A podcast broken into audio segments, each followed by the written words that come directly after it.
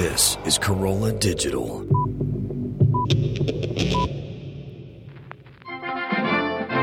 Hi, I'm Larry Miller, but in a way, aren't we all? And this week, on This Week with Larry Miller, I tell you something I've never told you before. I hate boats.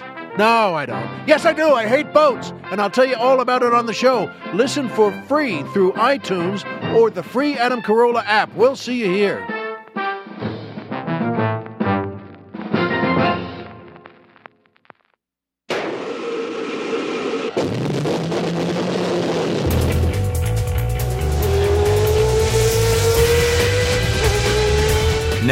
It's time for this week's CarCast with your host, Adam Carolla, and moderator Matt D'Andrea.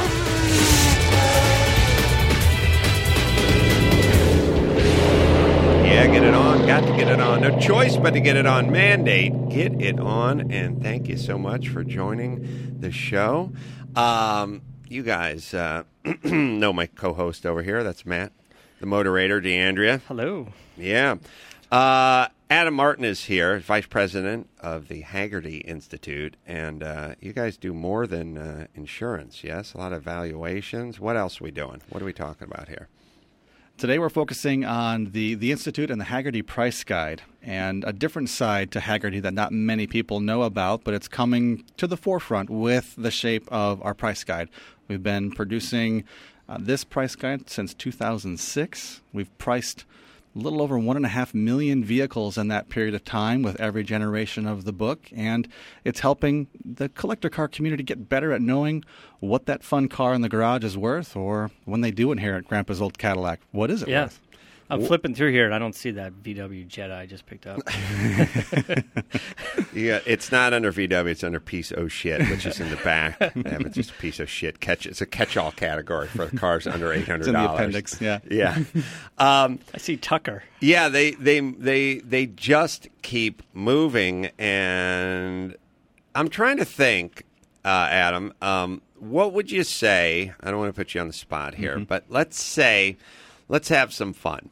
Let's think about an entry level investment car. Somebody, Mm-hmm. when I say entry level, this will be under twenty thousand dollars. Okay. If you have under twenty thousand dollars, what would you be looking at? A a, a a slightly worked Sunbeam Tiger, maybe. I mean, a pretty beat Sunbeam Tiger. Mm. A really worn out car, yeah. Right. Yep. Uh, is there something about twenty grand that you think, all right, this thing's this thing will look good in fifteen years? 20 is a sweet spot. I mean, we're talking uh, certain older model MGBs are in there. You, you Mm-hmm. can, they made plenty of those, so there's still left. There's still vehicles left and around to pick up that are at a Mm-hmm. good price. Um, there's a few American cars in that range, but you have to start segmenting by decades now. Do I want a 70s era American car Yeah. for less than 20, or an 80s era sort of maybe mild performance car? Please tell me 1993 Mustang Cobra. I see it in your book. oh. I'll tell you. And, uh, I see it in what's, your book. what's the SVT? Is it SVT? Yeah, What is that's it? the book. That's the car. I always liked that Mustang Oh, yeah. because it was like a. Yeah. I, it, I always as a as a guy who Oh, liked, you're thinking of the SVO, the uh, Turbo 4. SVO. Yeah, I'm thinking Yeah. of the straight four. Yeah, Yeah, that's a cool a couple too. things I liked about that car.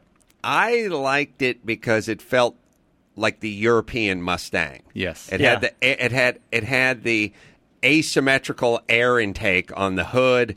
It just was set up mm-hmm. like a more European looking car. And I always thought those are kind of cool little cars. And I, mm-hmm. I wonder what they've done over the years, or where or where they're at, or if they're moving up moving up the chain.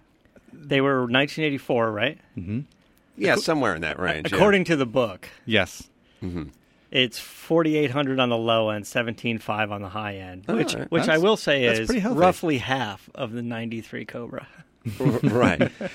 But let's talk about production numbers. Yeah. Let's talk about their following. Um, the Mustang brand is still alive and well and celebrating an anniversary next year of 50 years. So Yep.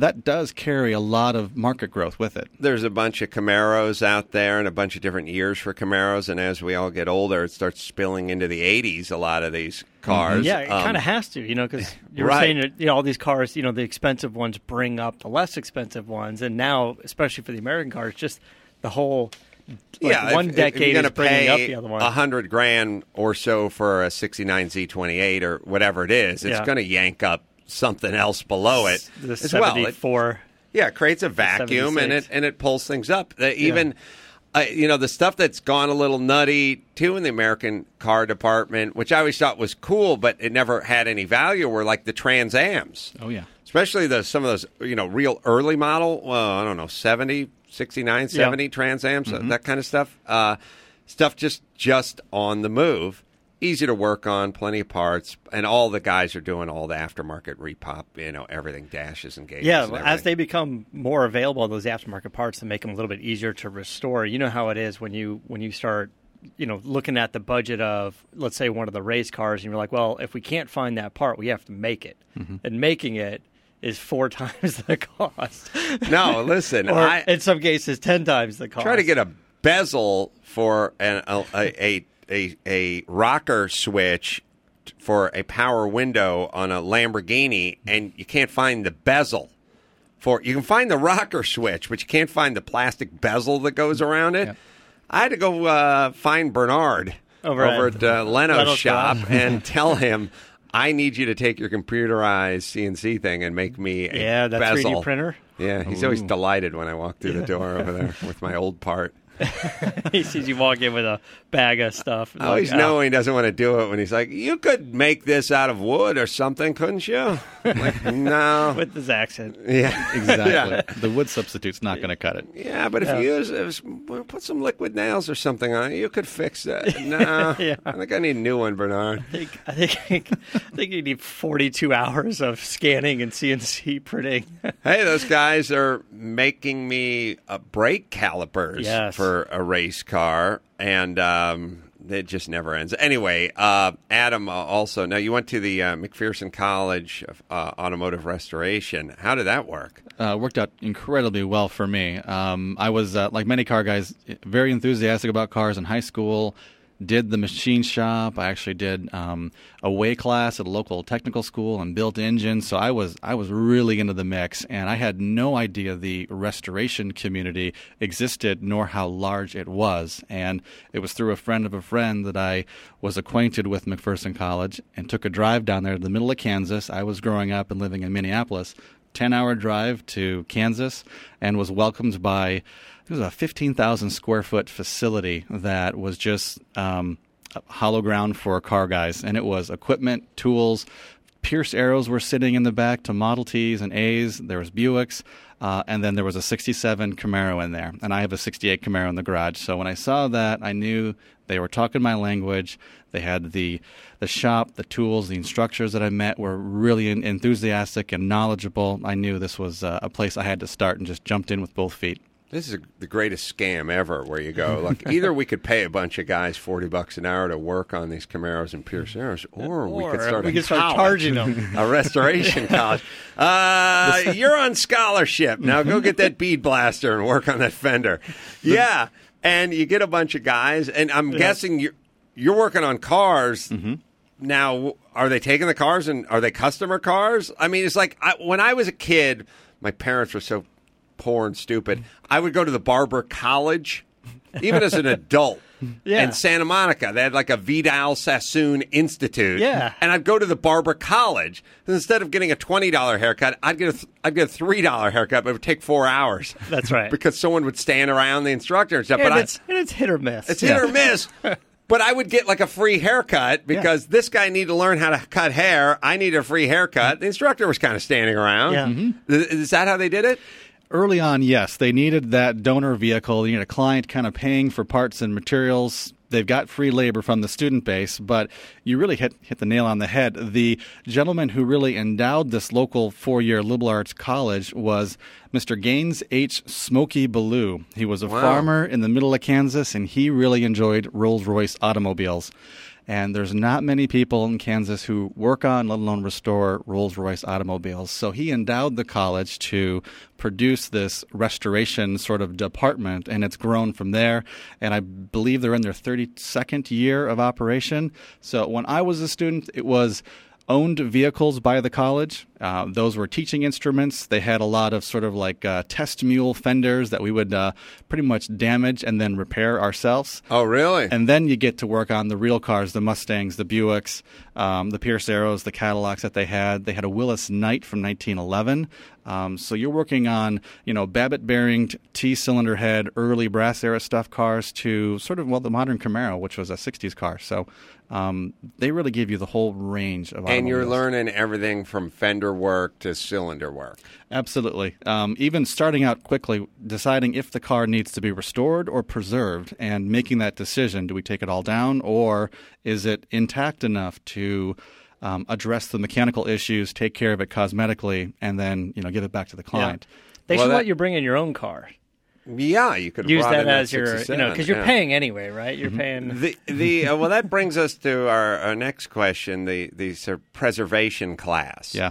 Which always we have some we have some opinions about the preservation well, of class. I there's there's parts of it I understand, and then there's parts of it that are a little dubious. Mm-hmm. Like you know, there's that thing where you go, look, you got a Lamborghini Miura, and it's a barn find, and some guy's trying to say it's unmolested. It's got the original Goodyear tires on there, Right. Pirelli tires. It's mm-hmm. just as it left the factory in 1969, and blah blah blah. And you go, all right, but this needs 200 grand worth of taking apart. And they go, mm-hmm. oh, no, this is preservation class. Yeah, mm-hmm. yeah, yeah. So instead of saying, well, it's a $700,000 car, but I'll pay 500000 for it because it's going to take 200 grand to get this thing the way it should look, mm-hmm. they go, oh, no, no, 700 grand, preservation class. That's right. In fact, it's probably worth more. it comes with the family possum in the trunk. Exactly. And, That's right. Dirt included. I'm kind of like, Not washing it was the best thing he's did. Right. And my mm-hmm. feeling to that is I, I, I dig it. Like I, I get what you talk about. I, I do a lot of vintage racing and a lot of these cars have quite a patina on them mm-hmm. and, and, and as they, as they should. But when I bring my Hollywood friends over to take a look at my seven hundred thousand dollar Miura, Right. and it's got cobwebs in it, aren't they going to go what? Right. You can't afford Right. it. It's got seagull shit on it. Mm-hmm. Well, you paid seven hundred grand for that? The seats are all torn up. I don't Right. understand. They're like Does it faded. run? It's like- Right. Mm-hmm. And I like, no. my feeling with 92% of this stuff is I want to see it is is as best as it can be presented. Mm-hmm. I want to see it like it left the factory, not Yeah. with the same paint it left the factory with 50 years later. Sure. I'd like to see it running the best and looking the best. I, I understand the the point of the preservation class, but I mm-hmm. think there's this real fine line of when it should be a part of that group. Like when you do walk into the back of the, you know this place here even, and you see that Miura, you want to see it clean and shiny and under the lights, and and even as just being able to appreciate such a gorgeous car like that, mm-hmm. you want to see that really nice version of it. So there's probably there's probably a few things that are best fit in the preservation class, but Mm-hmm. I think I think people are a little light and loose with what they what they think should be in that category. Yeah, there's a maturing audience who, with car collectors, who may have a, a very nice sort of well stacked bench of wonderful automobiles, and they're looking for the next discussion piece, or let's call it a trophy that they want to have in their garage. And the barn find or the unrestored vehicles seem to be that new thing that most American collectors are looking after. Europeans have been enjoying and driving and uh, using cars without restorations, just doing the necessary repairs to keep them on the road. Uh, Americans are doing, you know, we love Pebble Beach, we love Amelia Island, we love Shiny, and now the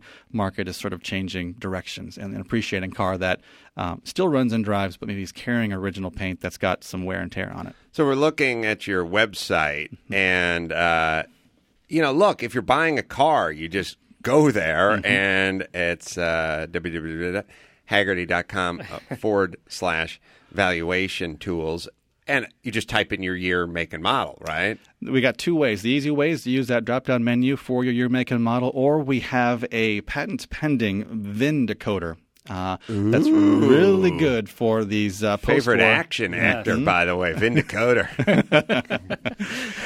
guy's got a chin and some biceps. And he takes care of business. By the way, he plays by his own rules. But he gets the job done. And I love after every fight he evaluates your car. That's right. decodes and tells you what it is. That beating was worth forty nine hundred dollars. right.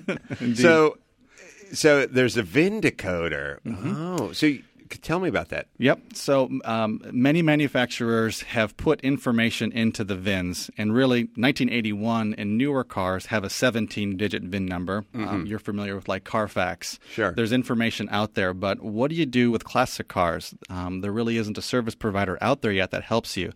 We've spent a lot of time and continue to do this today with looking through VIN numbers and extracting what information has been buried in those. Mm-hmm. Some manufacturers are better than others, like Ford and Chrysler are really good. So if you've got a Mopar or a Thunderbird or a Mustang, you can plug your 8 to 15 digit number, whichever it is, into our VIN decoder, and it will then load with what comes back. And it might be two or three different models of Mustang, but then Right. you know, okay, well, I have the 302 engine hypo uh, motor, so I'm going to select that car. So now, how does let's say the website and the price guide that you keep in your hip pocket when you Mm-hmm. leave the house? Uh, that obviously you can't run around and update you- up, update it yearly, uh, but times. three times, Three Oh, times a year. Wow, that's ambitious. But online. Uh, let's say Scottsdale's coming up, Mm-hmm. and there's uh, RM auction, and there's a bunch of auctions going on in Mm-hmm. Scottsdale. And uh, all of a sudden, you've got your uh, Lamborghini Miura S over there, and your average price is uh, I can't remember what it was six hundred and forty-eight thousand dollars or whatever it is. And at this auction, one sells for seven fifty-five. And uh, then there's the Gooding one, and one sells for seven twenty-five. Do you put that data into to your uh, equation here, your your value equation online. I guess you do, and then obviously you have to factor in the well. Wait a minute, that one was owned by the old man himself and used to drive it, and that's why that one went for seven fifty, or that one had a Gary Bobileff full nuts and bolts restoration that's three hundred thousand dollars. That's why that one went for. So it's we can't say okay now the average price is seven fifty. That thing was owned by Steve McQueen Exactly. although it'd be one, no, two point seven. It would be two point. His underwear is Uh, 1.2 million. But it's a constantly evolving thing, so you have to watch all the auctions and the private sales. And I'm guessing with some of this stuff that's uh, being sold in Europe, where they do the inquire. Very Yeah. scary. There's two things I don't do. When, I mean, Please call, the inquire. fish at market price. I was like, honey, stay away from that. Nope, back You- away. Yeah, you're, you're getting the Salisbury steak. I know what that costs. and and the inquire that always means, uh oh. That, it- Yeah. It's never it's never a bargain when you have to inquire. But you need to inquire, right? We do. We look at that um, those uh, those outliers, those um, extravagant sort of auction stratosphere numbers. Those uh, what were the conditions for that price? Uh, who were the two gentlemen in the room, or three or four persons interested in buying that car? Um, oftentimes, we might know who that individual is, and maybe this car on stage completes their set of vehicles at home, and he's willing to pay anything for that car. Right. So we account for these um, auction stratosphere outliers, um, but we're also looking at vehicles for sale and looking at their condition. And, and we catalog in our book, we publish four different condition ratings. So we go to auction venues and we have a, a large team that travels with us and other people that we hire to help us out. We look at cars, document their condition one, two, three, or four, and then we track their auction results. And this um, gives us a nice holistic approach to um, the condition of the car, what it sells for. We kind of combine those two pieces of information and they go into the queue for the next release of our price guide. Every four months, we go through this discipline of updating it. what can you do for, let's say, a race car? Um, now, you can figure out like a uh, Maserati birdcage or something because there's a few of them around and they trade hands. Yeah. But like for one of my Paul Newman race cars, they're- don't trade hands. So it's it's really a weird, and not that there needs to be a category in there for Adams Paul Newman race car. Is the car worth more money if the guy who owns it was on the Man Show? Oh. No, but if Billy Maybe. Gibbons signs a guitar and puts it in the trunk. Yeah, maybe. But like you know that kind of stuff. What do you? How how would you come up with a price for that for that kind of stuff? And it, I guess, uh, eventually just boils down to who will pay what for it. But uh, this is the one of the one of one stuff. How do you do, how do you figure that the out? The rare one of one, we try to look at the, the, the if it's a race car, for example, what is the base model for that race car if there one exists? Like like a 510. Okay, we know there's production cars, we know what they're at, and then we look at the competition history for a particular race car. How many races? How many entries? Um, again, the ownership chain uh, through that vehicle's lifespan. How many owners? How many uh, recognizable drivers? Again, the wins. Um, and then the condition of the car. Do you have the spare engines? Do you have original accessory pieces? So we try to really factor in what it's coming with, and we we try to find other comparables in the market space to help us Yeah. round out a value. And really, that's the type of conversations that we have with our clients from an insurance perspective when they do have a rare one-off race car. Um, they've oftentimes purchased the vehicle already, had to negotiate that deal, and now we're having a conversation about what guaranteed value to insure it for. Yeah, you know what you should do? You should go. You bought this car. I got a sales um, bill of sales here. It says you told the uh, state of California that you paid eighty five hundred dollars for this uh, Lamborghini Miura. So we'll we'll go off of that, shall we? And the guy will be like, uh, it's one dollar. yeah, no, one dollar gift. Pay the taxes. Yeah. Um, yeah, I was uh, racing uh, the other week, and uh, we'll bring it to you on our next car cast at Coronado with a uh, guy with he was a super squirrely alpha guy, and uh, the super squirrely alpha guy. uh, He was driving a GTA. Yeah, he was fired up too. He's like, you couldn't get around me. First off, I looked at the lap times, uh, and I, I was going slow. I, I, I had not practiced. I had not qualified. I'd hit the wall last time I was there. I was not in any mood. He his best lap was a 124, and my best lap was a 122. So I would have found a way around him Right. if I had another half Yeah. lap, or if I just wanted to dive in. But he was driving a 300,000 GTA, 300,000 dollar Yeah. GTA that had an incredible, crazy history. Although he didn't, didn't drive it that way, which I, which I appreciate. But He didn't drive it that way. But uh, sure. but but but either either way, you know, at least that's a car where there's an x x amount of GTA's floating around out there, and you can go with the last one sell for, and then what was the history? Uh, I was driving a, a BRE 510, uh, the Bobby Allison car, where it's one Yep. of one. And it's just a kind of, uh, well, I guess we have to agree on what this car's worth, and then we'll insure it for that much. And then if you're selling it, ask for whatever you want and see what happens. see what happens, right? Like the, all the evaluation tools, that, like you're saying, you know, what what's the race history of the car and who owned it and did it win any races? How much of that just goes out the door once the car's been sold, right? Like pretty much all of it. Mm-hmm. You know, so it's really the first time, you know, like when, when you were mentioning like the Maserati Birdcage, those have changed hands a bunch of times where you can start to create some value for them, or at least a few times you can create some value. I would them. argue that you could establish a value pattern and and a, a beautiful a beautiful graph on the website for a Ferrari a Ferrari GTO. By the way, the 88, the newer Ferrari GTOs have they've been going goddamn bananas mm-hmm. lately. Yeah. That would have been a car that if you had 250 or 300 grand laying around seven years ago, you should have jumped on because Yeah. now it's probably 1.3. Mm-hmm. Uh, you can find that one, Jeff. But even the original GTO 64, 65, where they made 34, 37 of them, whatever it is, you could follow the price of that car and establish a price of that car, even though it's $35 million, Yeah. more easily than you could the Bobby Allison 510 Datsun right because because there's no history you know, on it- that versus history with billionaires. yeah.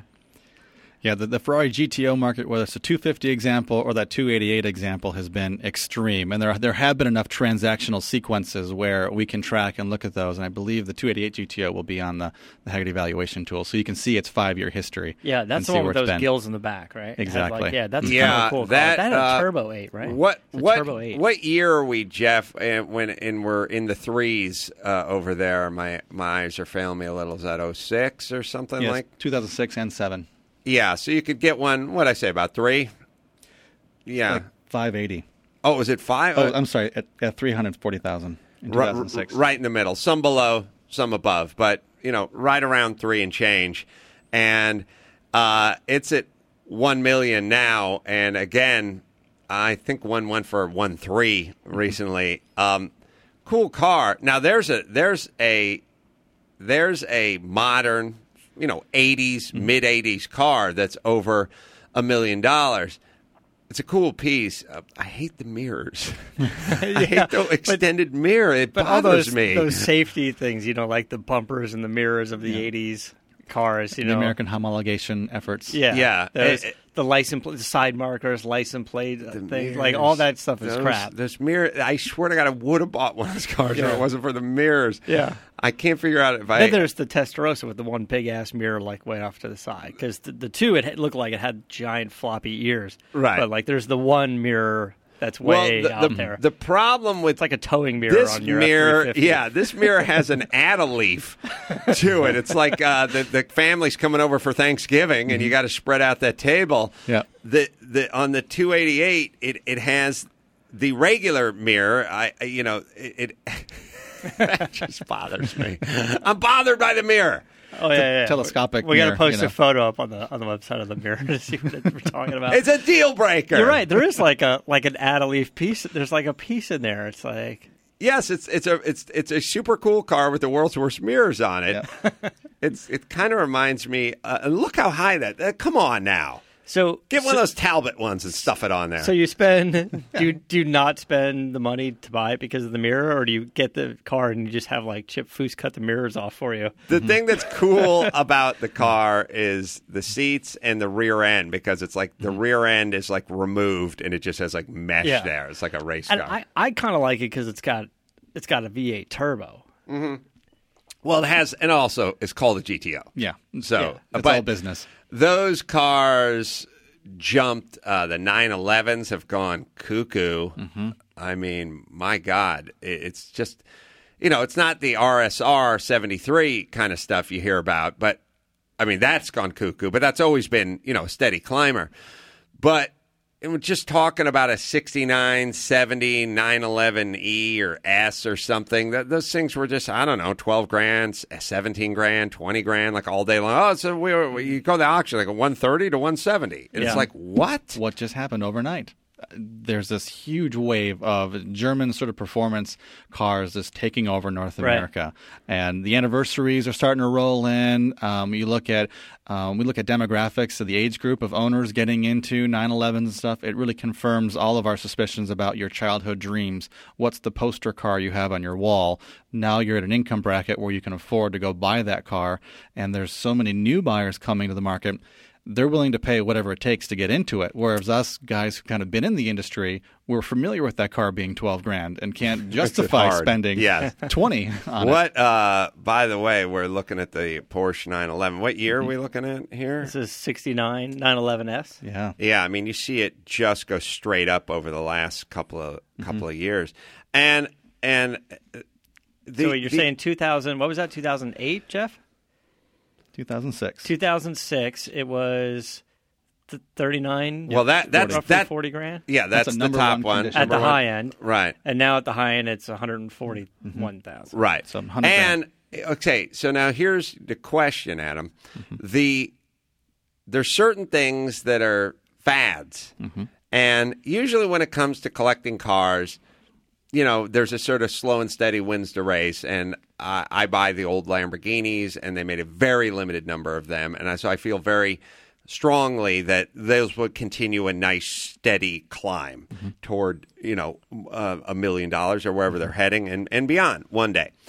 And then there's stuff like i was sitting around watching these uh, uh, you know sitting around watching the car auctions and things like i do because you know i want to be educated. And i was seeing this whole mopar thing go insane the whole cuda hemi cuda stuff all Yeah. go berserk like circa 2002 2003 whatever it was and here's you know hemi cudas oh well now we're looking at it Now we're looking at the graph, and we're and, and by the way, we're the uh, all these start in 06, right? Correct, yep. Because I think if you if you went back to 02, you might even get higher. But I'm looking at this Hemi Cuda business, and I'm going fake wood grain wood shifter, fake wood grain steering mm-hmm. wheel, you know, push rod engine, and it just uh, basically a car that left the showroom at thirty three hundred dollars back in Yes. you know nineteen sixty eight or nine or whenever, and you want one point seven million dollars because it's a convertible and a four speed. Mm-hmm. Uh, this seems inflated. Yeah. to me for what it is. This year is showing, of course, the the best examples like 2.2, Yeah, 2.3 2.2. million in 06, and it lost a million dollars of its valuation. Right. Yeah. So I was sitting with my Greg little. Jackson must be pissed. I don't have a mm-hmm. crystal ball, but I always tell people I have a crystal brain. There it's better. and I was sitting there going, I feel like they made enough of these, and I don't feel like they're that great. And what are we all doing, going crazy? And there were ones going, oh well, it's a convertible. It's the there's only two convertible four speed Hemis in you know in, in in plum crazy purple, and it was like four million dollars. And I'm like. This is a piece of shit car. Why is it going for so much money? I mean, I don't have anything against For $4 it, million not, not, not four million. Four million Right. bucks. I want a Ferrari. They made eighteen of. Exactly right. But that was the American market coming on and learning more about the the details of a car. Your example about Lamborghinis and having limited production, well, the data exists in the Mopar community about how many they made, with what options, what engine combination, what color interior to uh, to top colors. So that sort of spawned a movement of well. This is going to be a more desirable American muscle car than a Chevelle or you know something else. I remember just going, wow, this is inflated. And the other thing that I was looking at as well that I thought, what the fuck is going on here? Same time period. The uh, Shelby Mustangs, the the later model ones, 68, 69, were going for more than like the 65, 66. Now, I, I blame Eleanor. and God damn I- you, Jerry I- Bruckheimer. I, Yeah. blame Nick Cage for this. but I'm sitting there looking at the ones that were built in Dearborn mm-hmm. versus, you know, Venice, California, Yeah. and the ones they built a shitload of, and the ones that had a bunch of plastic stuff stuck onto the side of them. And I'm seeing a 1969 go for, you know, 155, 175, and I'm looking at the 66 mm-hmm. Shelby's, the real fastback Mustangs, Yeah. like, oh, those are 85 or 90 or whatever. And I'm going, what the hell's this car going Yeah. for cheaper than this car? This one they made a ton more of. It's got a bunch of plastic shit stuck onto it. It was mass produced in Dearborn. Wow. Whoa, What's going on here? Right. And I just kept remember thinking, well, that's going to fix itself. That'll correct. I think that will correct. And it Uh, has been. It has been, yeah. Uh, Maybe we'll we can look at the, the All right, 65 so let, Mustang. let's say, well, I know the 65 Mm-hmm. has definitely corrected because that was the first year. Uh, the real question is, what's the 66 going for 350, GT 350 going for? All right, hold on, don't tell us. Let's make bets here. What is the 66? Again, the 65 is quite a bit more. So It is. What's the 66 going for? GT 350. It's everyone write down their number. Hmm. Uh, what is that going for versus now? Would you say 68 or 69? We want to go with on the 350. I go 69. All right, 69. Give it a spread. All right, 69 versus now. As I said, the 69 was more. I think there's been a correction, but I don't think it's been corrected. It, it has not satisfied this broadcaster. Let's put that. Yeah, you know, I haven't been watching the Mustang auctions. in a Don't, while, don't, so- don't. You know, you're like the guy who's I'm climbing think into the ring, going, you know, I'm fucking. I was on my, I herniated my disc a we couple say, weeks 60 ago, and I haven't really been in the 66 gym. and 69. All right, 66 and 69. Uh, now this will be for this will be for an A model. This will be the top. This will be the top. This will be the green one on Yeah, the graph. number This one will be the condition. number one condition. All right, I'm gonna say on the 66. Number one. Damn, a lot of pressure here. Okay, and okay, the 69. I got I got mine. You guys, you ready? I'm ready. Here we go. Well, you, All right. you run the fucking site, so you better win this shit. We have a massive uh, team. Oh and a no lot no of no! data. We need we need the GT 350. We need the Shelby. So the Shelby. Yeah. Sorry, sorry. So this is the A condition 66 Shelby GT 350. And then they had the carryover ones that were between the 65 and the Yeah, 66. it's under, They're worth it's a under little bit more. Sh- Shelby as the. Shelby. So uh, punch in as uh, the manufacturer. Shelby. He would. Uh, he'd be happy to know that. All right. Ah, shit. I was going to go for that. All right. So 66 is one forty-three. That's the average. Oh, that's the average. That's the oh, average. So highlight the green line. There you go. 233.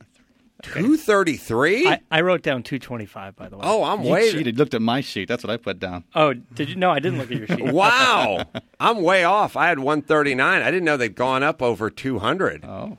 But So- now that, but the, but that's weird. So the a, now I had 139, but the average is about that. But the Right. the A lister one. Mm-hmm. Yeah. All right. So now that must be way past the 69 at this point. I- so justice has been served. I think. I think it's had a, mark, a healthy market correction, and that the connoisseurs, the the real hand built Shelby's, are appreciating. So what is the 69 going for? Oh, he's looking it up.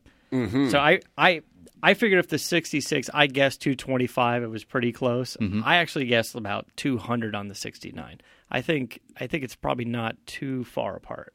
I'm I'm I'm way too I'm way too And uh, again, um, we're going for the way too low. Now the 179 average is fi- is 57. Yeah. Now you see him dropping down. So you see the correction Yeah. that I was talking about 2009. from from a few years ago. I had 131 on that. What'd you have? Uh, I had 145 on mine. On the 69. I was Yeah. off. I had I was way 200. I thought, I thought, I didn't think they were worth 75. So what- grand. what is the, Hey, maybe, uh, maybe what is we the should go out and price? buy a 69 Shelby for 79 grand. it is uh, Like what is the- it? 79,000. 79 but that's Woo! that's that's the that's the number one Yeah. you know so All right, really so- you're at like you know 68,000 Yeah, 65,000. 57 is the, the average. So look, the point is is when you're looking at something and it doesn't seem to make sense to you, come talk to me. You've got the gut instinct. I'll instinct. tell you because I and I He's said got it the was crystal mind It was it was it was worth. Now we find out what the Hertz one is going for. There you it, go. it Uh, was 66 yeah. It was worse. uh, You know when I was watching in the O's, so I was like, this seems backwards. But again. People are stupid. Trends are dumb. Sometimes it's as, it's as, as little as a movie with Nick Cage Mm-hmm. can go ahead and turn everything around for five years and get everyone all He's screwed, screwed over. But for those of you who are looking to purchase anything, uh, 123 is the average, and the high is 175. 175. But but it was that much higher in 6 or Mm-hmm. whatever. 260 for a good Right. Hertz car. Wow, it's weird. All right, the point is this. Um, first things first. How many did they make? That's that's what I want to know. Yes. I want to know that. With look, plywood would be a thousand dollars a sheet if they made a very limited num- amount of plywood. It's it's Yeah. uh, you go well, come on, it's just plywood. Oh, I'll tell 'em- I, I'm telling you, there's a world where a sheet of plywood is a thousand dollars. You can't make plywood. They make plywood, and if they make a very small number amount of plywood, then that's what it is. Yep. You say that about you know you you, uh, you tap your. I'd love to tap my dad on the shoulder in you know 1971 when he was paying uh, 57 cents a gallon in his VW. And, and explain to him that uh, gas is going to be four bucks a gallon, and Yeah. tell him, oh, by the way, that piece of shit house we're living in in the valley that cost grandma ten thousand dollars, that'll be nine hundred thousand dollars. Like Yeah. Mhm. Their head would explode, Yeah. but it is. but it not, will. not in the preservation class that, that- the house is going to be worth more if you keep that you oh, know oh, he kept it, like, clearly it. in the preservation class. He was a pioneer in the home preservation, untouched, Untouched. unmolested for more than 50 years in the San Fernando it's, Valley. it's a barn find It's a barn barns. in a It's barn. actually- That's right. We found an unmolested barn inside the Carolla barn. My buddy Ray just walked out of here used to call my mom's house from North Hollywood that was built in like 1879 the barn from which didn't feel great in 1975 for me. How's the barn doing? you do a lot of uh, what's going on with the barn and what's wrong with your mom?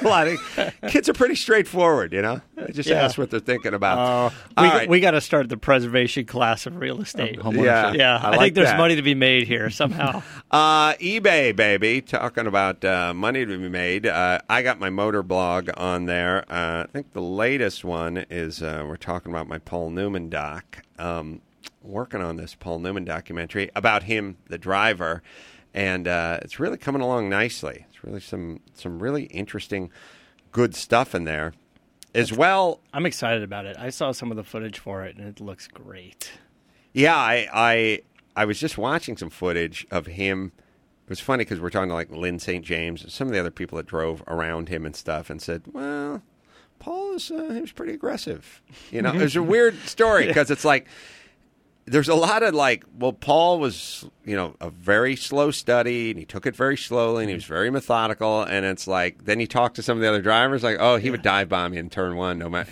I'm, I watched, there's footage in, in that other room of him in turn one at Long Beach, just literally going, I'm going inside, I'm not going to lift. Yeah. And everyone else just setting up for the turn. Mm-hmm. By the way, my car. I mean, he probably didn't know it at the time He didn't know it was yours. and it's literally going, I'm going inside, I'm not going to lift. And everyone else is like get go, sweeping out and starting to set up, and he just plows right. There was no chance that he was ever going to make that corner, and he took and so took out some guy in Oldsmobile Cutlass or something. But Yeah. it was like, wow. So that was your car, but not your fenders. Yeah, He's taking yeah. out other cars. Yeah, it was. It's pretty. So it's it's a really crazy, intricate, Yeah. in in in layered life about him and racing and team ownership and driving and blah blah blah. And uh, we're going to uh, cover it all. So that's the eBay blog, and you eBay can, Motors blog. eBay Motors blog, and you can use their app and look around like we like to do. That's Oh, I've uh, been I've been I've been acquiring VW Jetta parts and Mustang Cobra parts. Mustang. so parts. you're in the you just type in exotic. I just you know I go I go to the oldest and uh, it's uh it's expensive. You know. Yeah, yeah, Yeah. yeah, yeah. That's I- that's an elite fraternity I'm you telling run you, with. I got I got. A, yeah, I love seeing those Jettas over at the Quail every year. Oh man, it's a popular class. It's hard to get Yeah, in there. and those Fox Body Mustangs. That- that's right. At the Quail. Yep. I, I Yeah. spent uh, I spent nineteen dollars on a new armrest. but, that, but that was shipped. They got the Wolfsburg edition cigarette lighter. Yeah. See, I have the Wolfsburg edition. You do? All Yeah. right. Well, get the cigarette lighter, man. It's broken. The cigarette lighter's broken. Someone dropped a nickel in there a long time ago. I think I think it's shit Maybe out. You know what's one. in there is um, the security lug nut for the wheels. Ah, It's- yeah. it's, in, it's in there. Yeah, because those are 18 bucks worth of uh, 15 inch wheel on there, Hey, four and a half 16, wide. 16. Either way, they're worth a pretty penny on the on the black. You bring those, get those things into Mexico, you retire. That's right. Yeah, so uh, you better have a lock for those lugs. All right, uh, Adam. Uh, thank you very much for coming in. I know we're going to go out and take a look at a car that's out in the parking lot. Yeah, it's gonna we're be fun. to do. You, you can go to the uh, Hagerty. You go hagerty.com forward slash valuations tool. I'm going to get going on this thing because I'm just going to spend hours. Yeah. We've also got an iPhone app too in the App Store for free. Download that. So when you're in the parking lot or an auction, Are we going to be able to scan? Are we going to be able to scan like uh, VIN numbers and stuff at some point when you get a that future done? generation perhaps. Today right. you're gonna have to some, thumb through and select your car. Well, in the meantime, check us out on online at uh, carcastshow.com and our social media. The photo galleries are nuts. So go to facebook.com slash carcastshow. Yeah, we go to all these events and do all these cars and profile all these cars and travel all about. We take pictures, everything. We put them up there and share them with a friend. And uh, thanks for supporting the show. All right, let's get out to the parking lot and see what Adam brought us.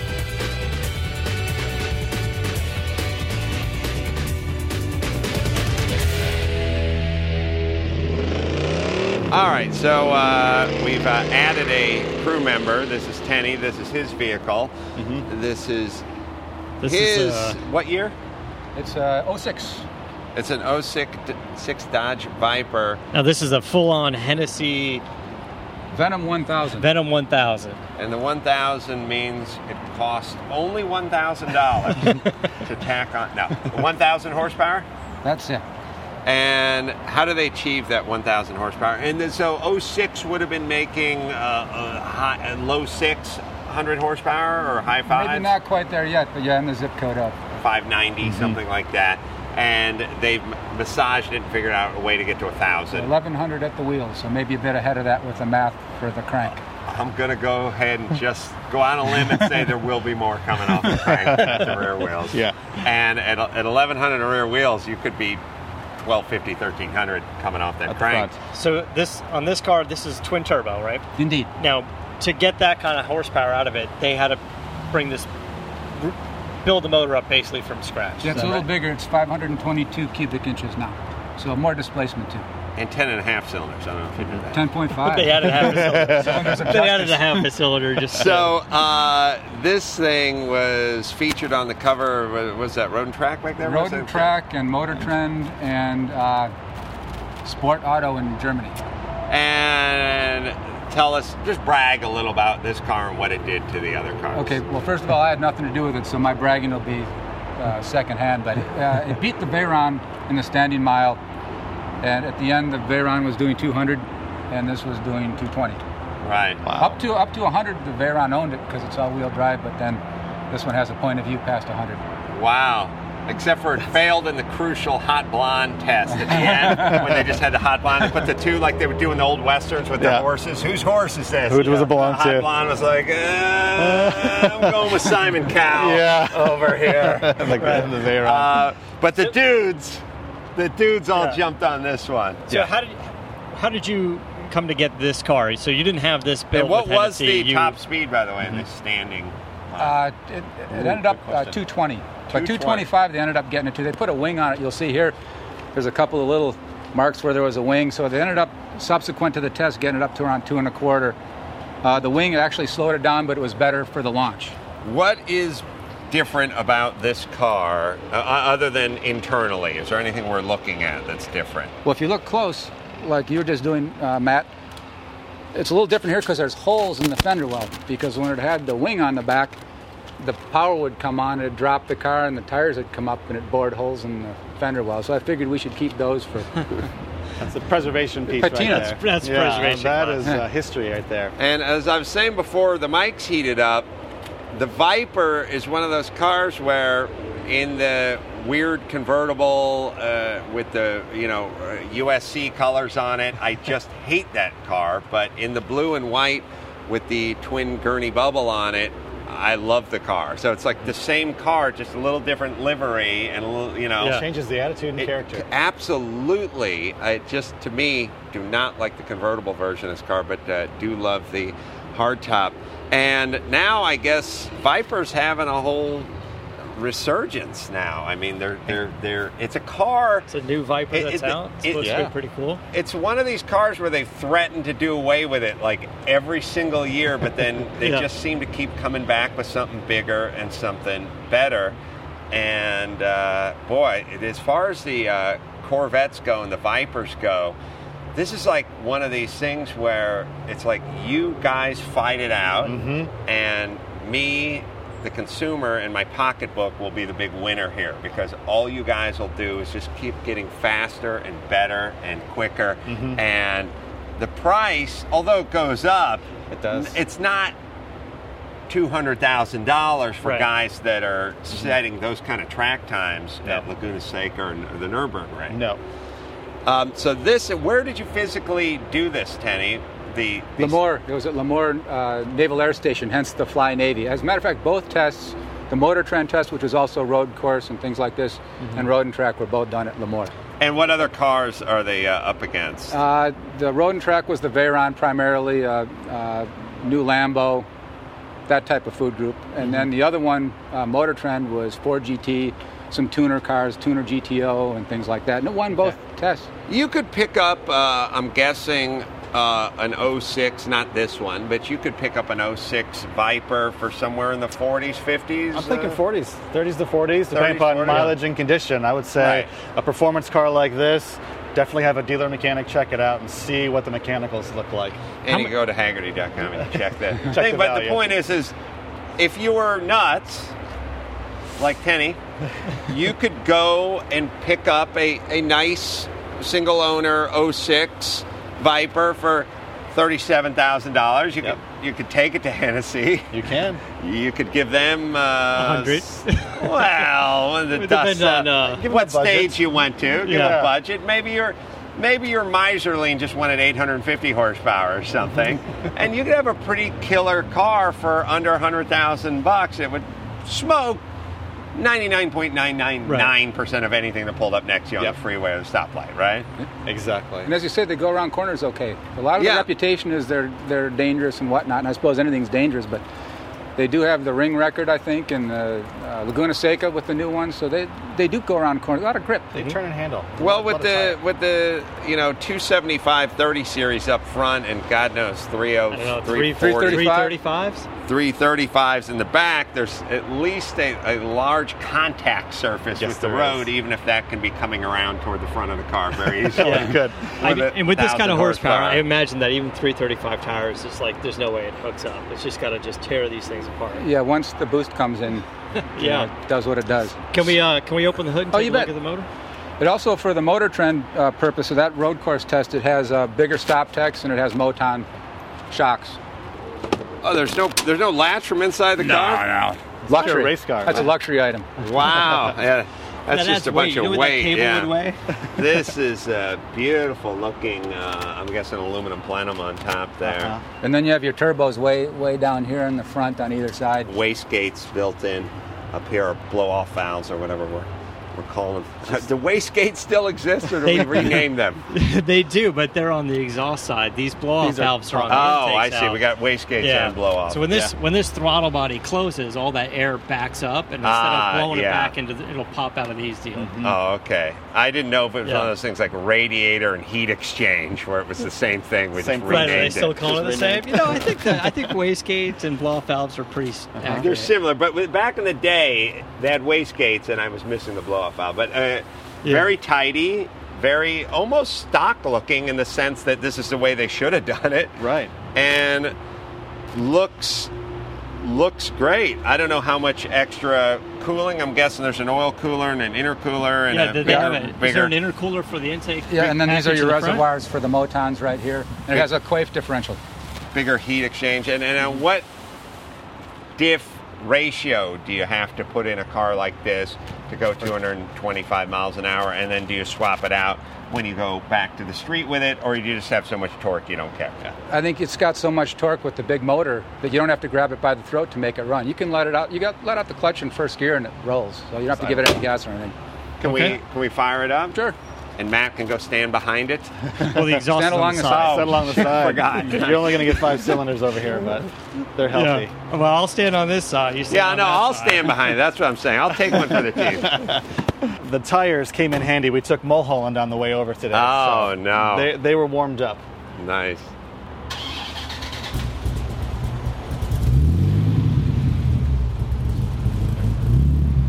It's funny how the turbo almost acts as a muffler on a lot of cars, you know? It does. Like It- it- That wasn't us. That car alarm was not us. Not this time. No.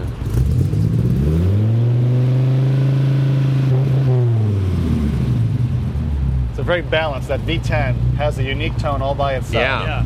Yeah. Yeah. It really does. And that, that's the, the These Viper five cylinders right sound there. great. What's that? These five cylinders sound great. Yeah, these five sound great over here. We're hitting pretty strong. Yeah. All right, Tenny, you can shut it down and hop out if you like. Wow, this is nice. And the new Viper's nice, but not much nicer. I'd, I'd, uh, I'd find a nice used uh, 06. I kind of like If- the hot rod version here. This is nice. I, I, uh, I do too as well. Uh, Tenny, thank you so much for uh, bringing it out. Pleasure. This is a really cool car. I don't think we've had, at least this year, Viper out before. right. And Yeah. And the Hennessey one is great. They did Adam, you such and a uh, Hagerty packaging. doing the Lord's work. Uh, Hagerty.com and Check out their pricing guides. Value- pricing Valuation guides. tools. and, and try out the app too. Yep. Again, if you're just a car geek like us and you just want to sit around and see what stuff's worth and do the oh man that's what it was worth then and look what it's worth now and Yeah. try to figure out where it's going and uh, don't get caught up in this thing where you go oh I missed the window. Uh uh if it's still going, There's still more windows to catch. there's still more windows to catch. All right, so until next time, this is Adam Carolla for Tenny and Adam and Adam and Matt saying keep the air in the spare and the bag in the wheel.